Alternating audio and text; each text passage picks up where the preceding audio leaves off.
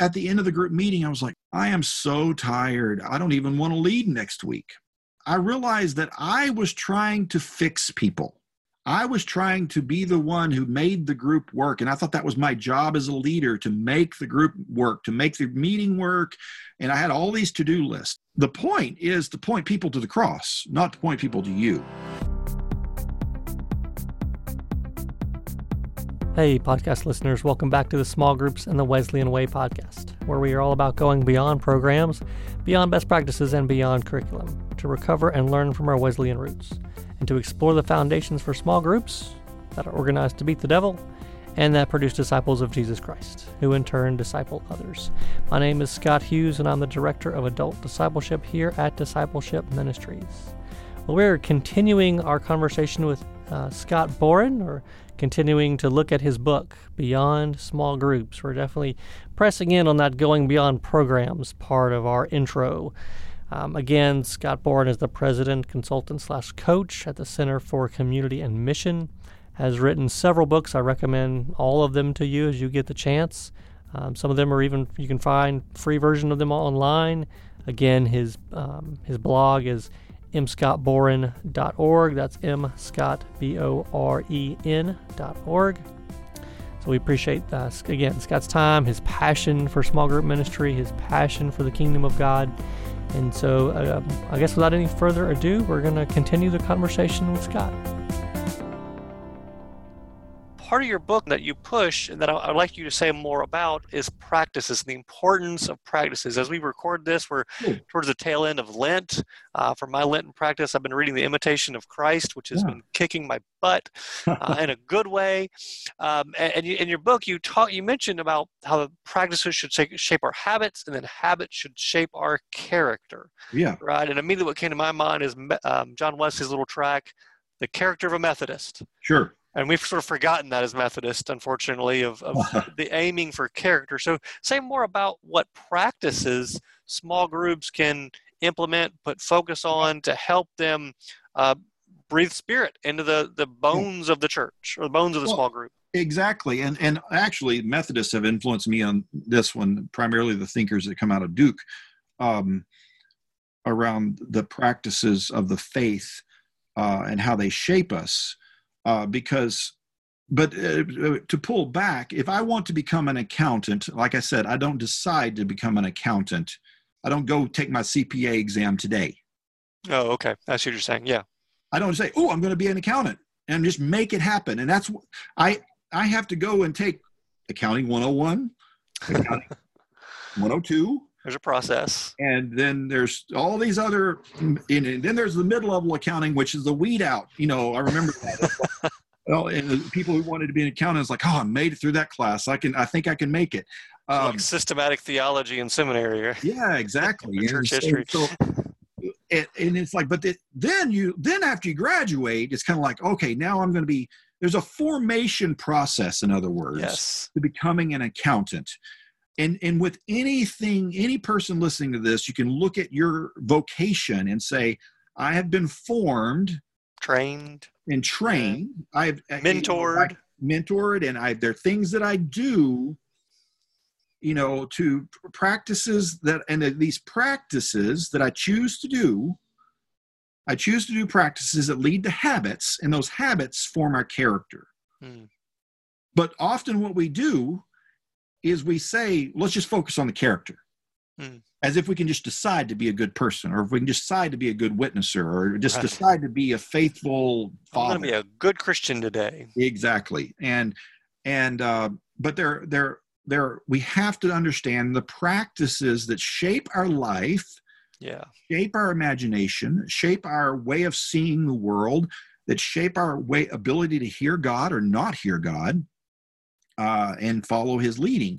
And so that's the reason uh, uh, in my book, Missional Small Groups, and the corresponding free study guide, free again study guide at m scott boren dot org, um, that was saying, here are some practices that as a small group we can adopt together. Yes. And how can we begin? And I'm not talking about difficult things, or these are just learning, learning to be in, learning to listen to one another, learning to ask good questions. And you think, How is that a spiritual practice? It's a huge spiritual practice. Yeah.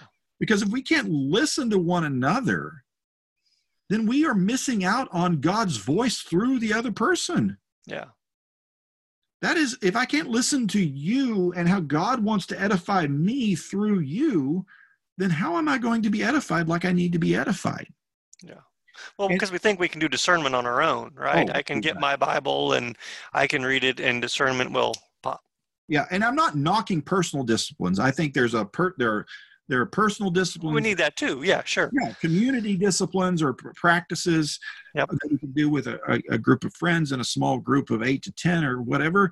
And there are co- more corporate practices that, you know, as a, a larger community, we can build into our life.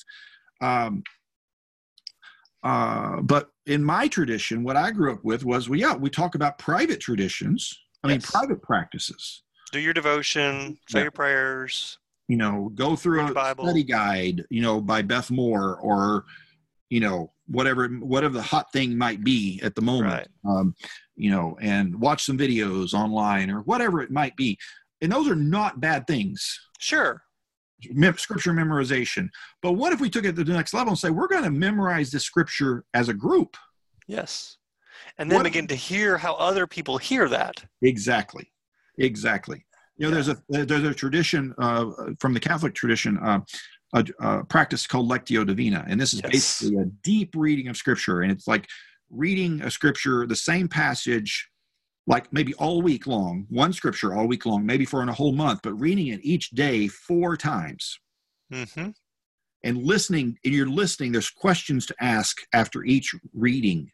Yeah. And I'm like, okay, that's a great discipline to do personally, but what if we said, we're not going to just do this personally, we're gonna, as a group, we're going to do this on our own every day, but we're going to come together saying, what did you hear?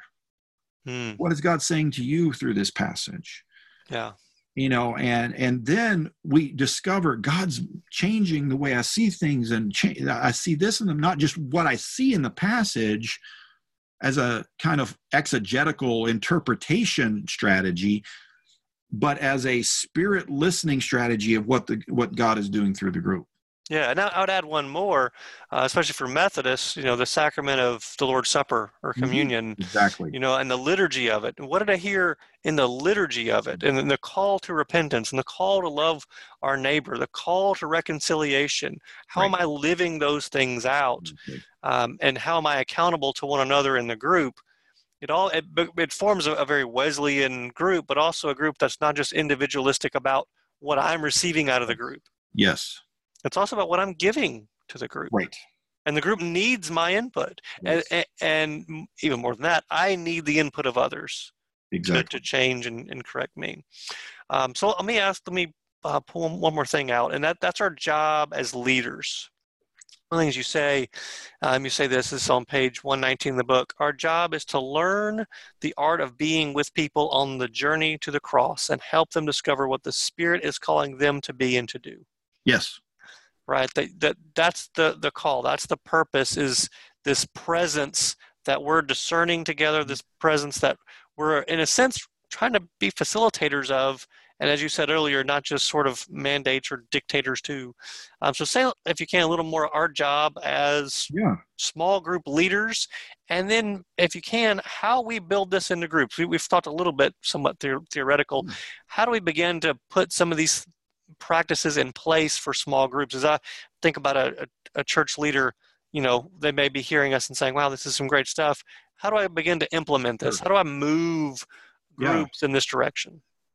Well, as I, uh, this is going to be an, an uh, uh, without shame plug. Uh, I got a whole chapter on this in my book, Leading Small Groups in the Way of Jesus. Hmm. Um, and if, so if you're interested in going further into this, that's a great place to start. Yeah. Um, and, but what I found as a leader, and I'm going to speak to, uh, out of my own experience, is that leading a group was, I've put so much pressure on myself mm. to make the group work. Yeah. With some kind of, you know, we would, we prayed for one another and somebody confessed their sin, or somebody, you know, was hurting and we gathered around them and we loved on them, or, you know, or we had such a great discussion, yada, yada, yada, whatever it could be. Uh, and I, at the end of the group meeting, I was like, man, I'm exhausted. Mm. I am so tired. I don't, you know, I don't even want to lead next week. Mm. And I wasn't having any fun with it. And I was like, mm. man, then I just realized, I, I realized that I was trying to fix people. Mm. I was trying to be the one who made the group work. And I thought that was my job as a leader, to make the group work, to make the meeting work. And I had all these to-do lists. I was trying, you know, do this. Here's the things you do. Call up people during the week, invite people, all these things that are indicative of great leaders.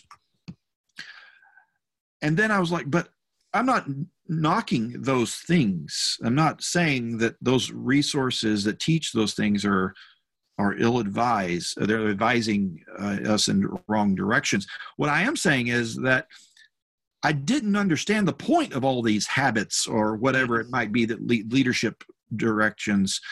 Uh, the point is to point people to the cross, not to point people to you. Amen.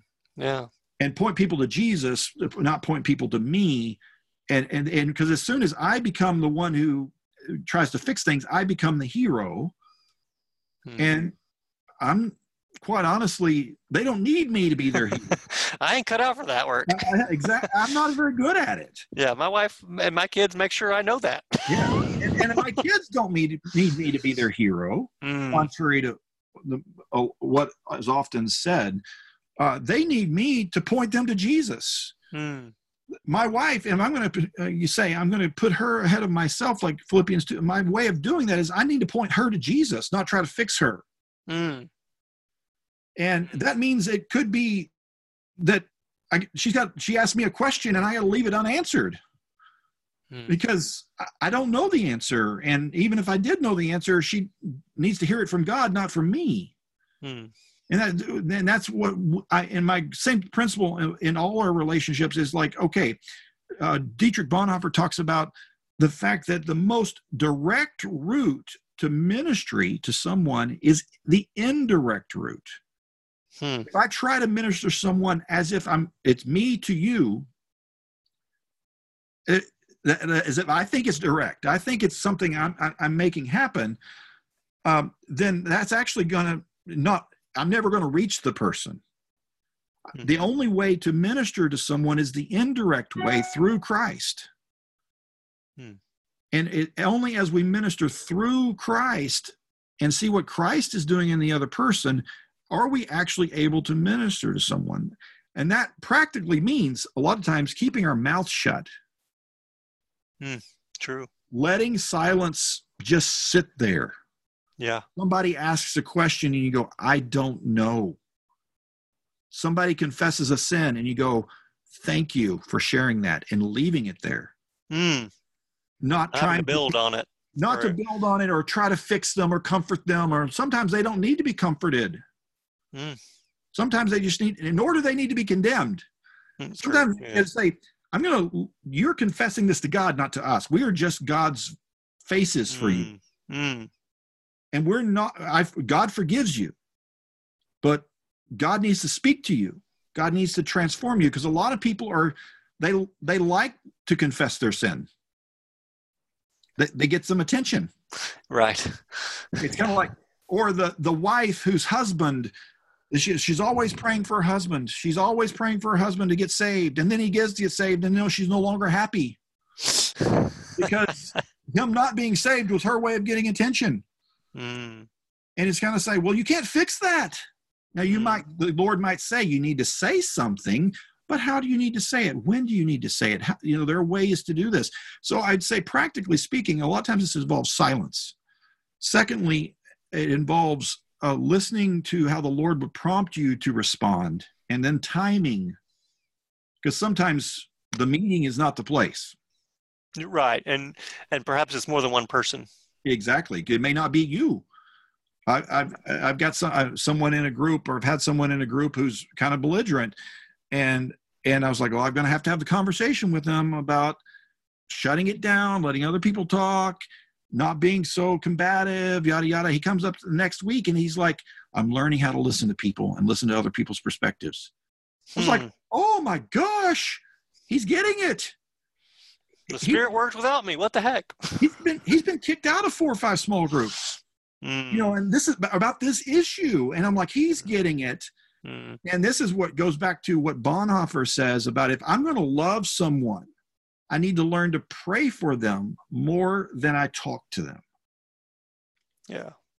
And I think this is one of the things that the small group, uh, whether you want to call it a movement or a small group uh, ministry in North America has, has failed to get. And this is one of the things I try to emphasize more toward my book at the end of uh, missional small, I mean, beyond small groups, but also I'm blogging about this more, is that The, the, in the nineteen nineties, when I first got involved with helping churches develop small groups, prayer was front and center.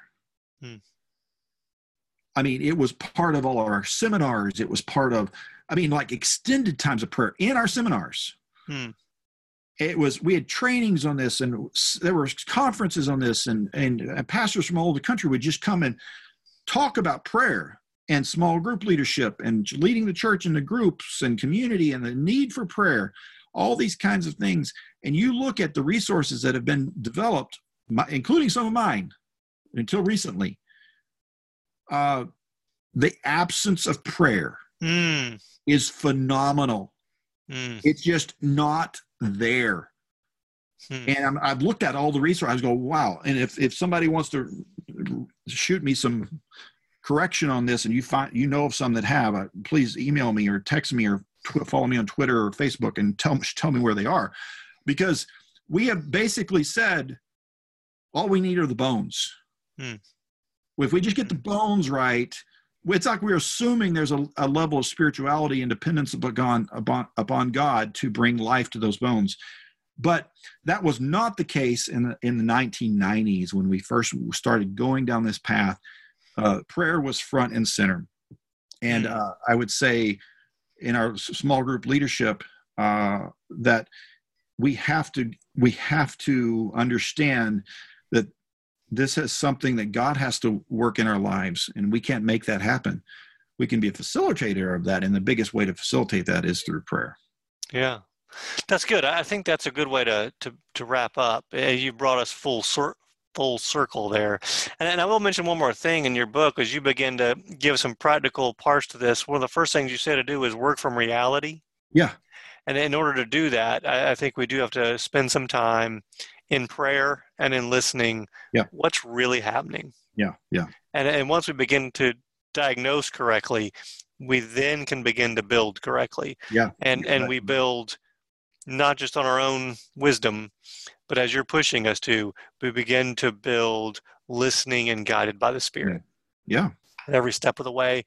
And even acknowledging sometimes, oops, didn't hear correctly that time. Oh, sure.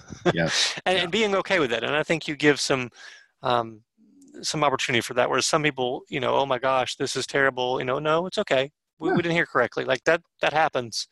Um, let, let's learn from it and, and move on. Exactly. You know? Exactly. Yeah. So thank you for your work. Um, again, uh, Beyond Small Groups is the book. You've got many other books. You've mentioned your blog. You're on Twitter. What's your Twitter? Tell people your Twitter address. Uh, M. Scott Boren, M S C O T T B O R E N.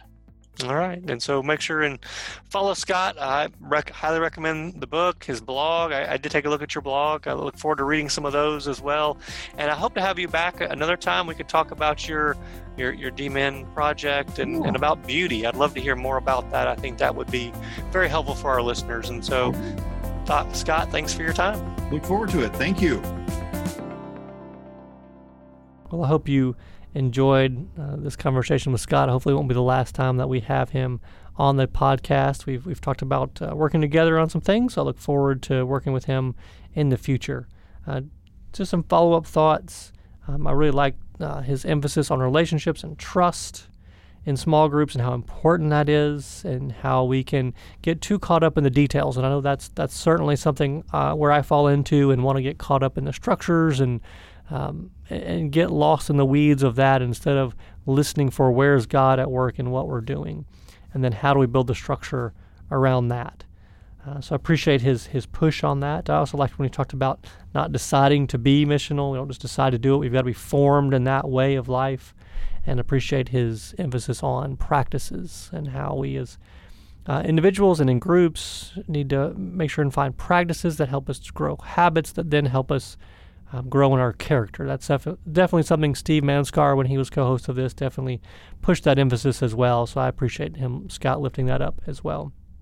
So again, we appreciate interaction. We appreciate your comments, your feedback on iTunes and other places for, for where you get your podcast. Hope you'll email me su- suggestions, comments, any feedback you have. You can find me on Twitter at U M C Adult Form for adult formation and at Rev Scott's Tweets. Um, you can also find more information in my email as well on our website, U M C discipleship dot org, where you can find a whole host of other resources for your ministry. So we look forward to continuing to be in ministry with you. And so until next time, peace. Small Groups in the Wesleyan Way podcast has been a production of Discipleship Ministries, an agency of the United Methodist Church. Visit all our podcasts at podcasts dot U M C discipleship dot org.